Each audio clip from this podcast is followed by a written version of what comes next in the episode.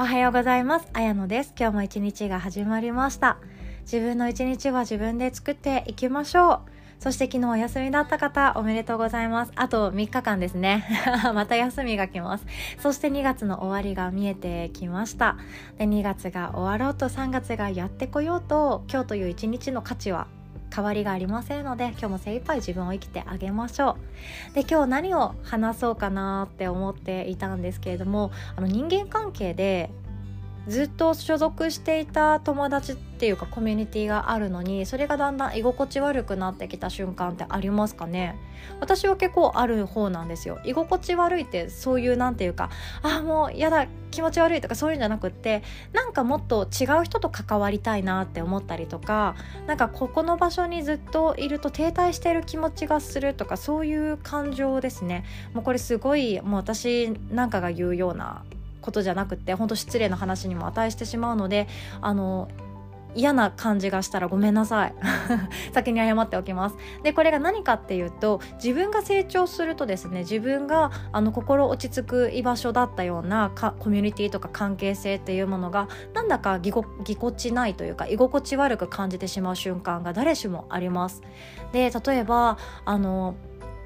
会社で仕事をしていてで転職したいなでもどうしようかな独立したいなっていうようなその脱サラしたいという感情があったとしましょう。でも周りの友達はその会社で安定的に働くのが楽しくって、まあ、土日とか安定してお茶を行けるしお金のこと気にしなくって土日だけが本当楽しいよねみたいな感じの仲間がいたとします。でもなんか自分の中ではやっぱり独立したくってモヤモヤしていてここじゃないな私はもっと違うところに行きたいんだろうなっていうのに気づいてそれで行動を移したとしましょうで脱サラして独立してフリーランスで頑張りますという時にそこで一生懸命自分の目の前のことをやっている最中って多分その会社員時代の友達とおしゃべりする時間って居心地悪かったりすると思うんですね。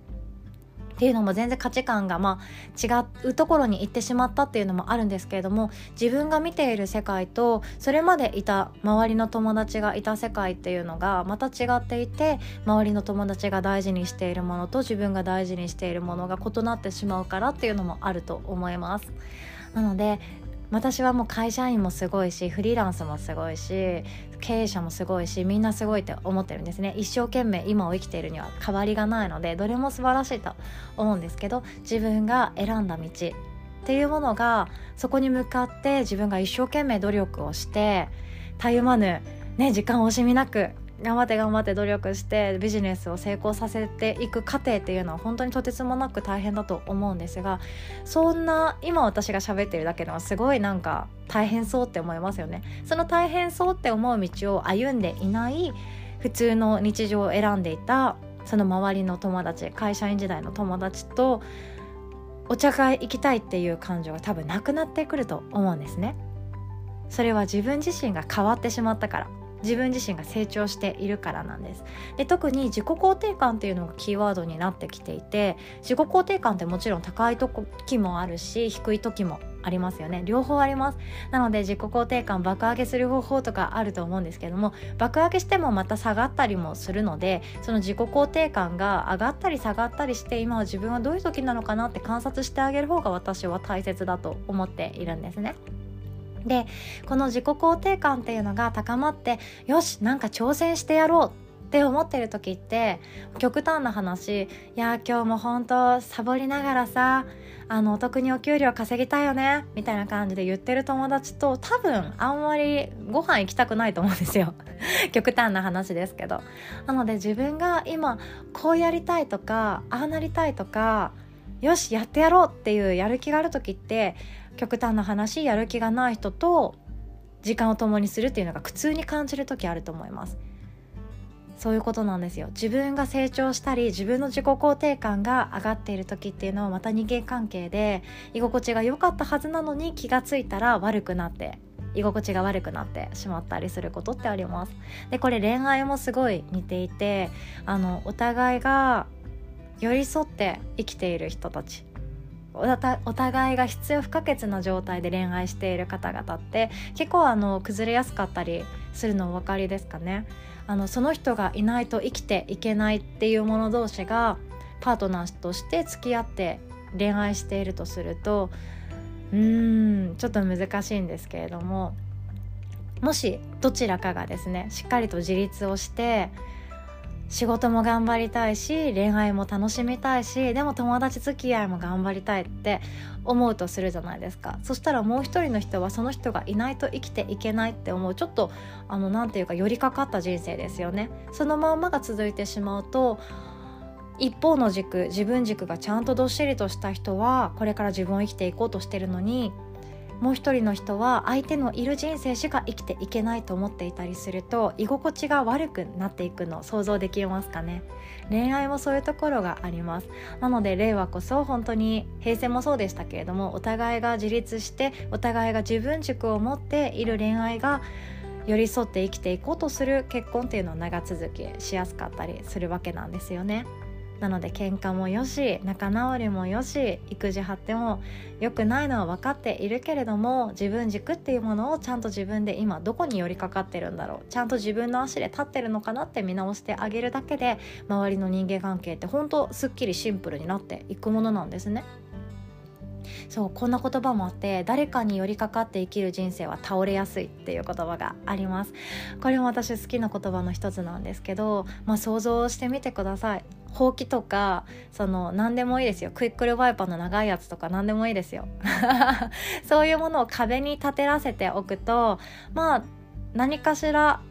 少しの間はそのまんままっすぐ立てていたりすると思うんですけれどもその壁が壁じゃなくって何もないところで立てらそうとしたらあのまあ倒れますよね。なので壁の手前に家具を置いていてその家具に立てかけておくとするとその家具を動かしてしまうとその立てかけていたものっていうのはすぐに倒れてしまいます。そんな感じで誰かに寄りかかって生きている人生誰かがいないと生きていけないっていう人生は本当に崩れやすいし自分らしくないというか自分の足で立っていないので相手が崩れて相手がなくなってしまうと自分もすぐに崩れてしまいます。なので自分の足で立つ練習をしていくっていうのがとてもも大切なんですね。ヨガでもあのグラウディングっていう言葉があるのでもし興味ある方グラウディングって検索してみてください。妊娠中の方とか特におすすめですよ。あのお腹が大きくなってくると前に倒れたり後ろに倒れたりとかしやすくなってしまうんですけど地に足をつけて自分の足で立つ。自分の軸をしっかりと持つっていう意味でグラウディングっていうのがあるので是非とも興味ある方はチャレンジしてみてください。超簡単です。まっすぐ立つだけです。超簡単って言いながら意外と難しいんですがまあ話を戻しましょう。また脱線しましたね。ということで自分が変わっていくと自分の周りの人間関係も変わっていきます。なのでずっと同じ友達がいるっていうのもとても私は大切だと思うしそれは本当運命共同体とか腐れんって言ったりするかもしれないんですけども自分のことをずっと知ってくれてる友達ってもう本当大切です。でも自分の周りの人間関係が変わったりとかあとは居心地が良かったはずなのになんだか今のこのコミュニティがちょっと私は今合わないのかもしれない。ちょっと疲れちゃうなって思う時はもしかしたらそれは自分が変わろうとしている瞬間だからかもしれないですね。自分が変わろうとか自分が成長しようとか成長している真っ最中かもしれないです。なので居心地の良かったはずの場所が居心地が悪くなってしまっても自分のことを責めないでください。今自分が本当はどういうふうに生きたいのかどういう自分になりたいのかっていうのを自分に聞いてあげると答えが見つかりやすいかもしれないです。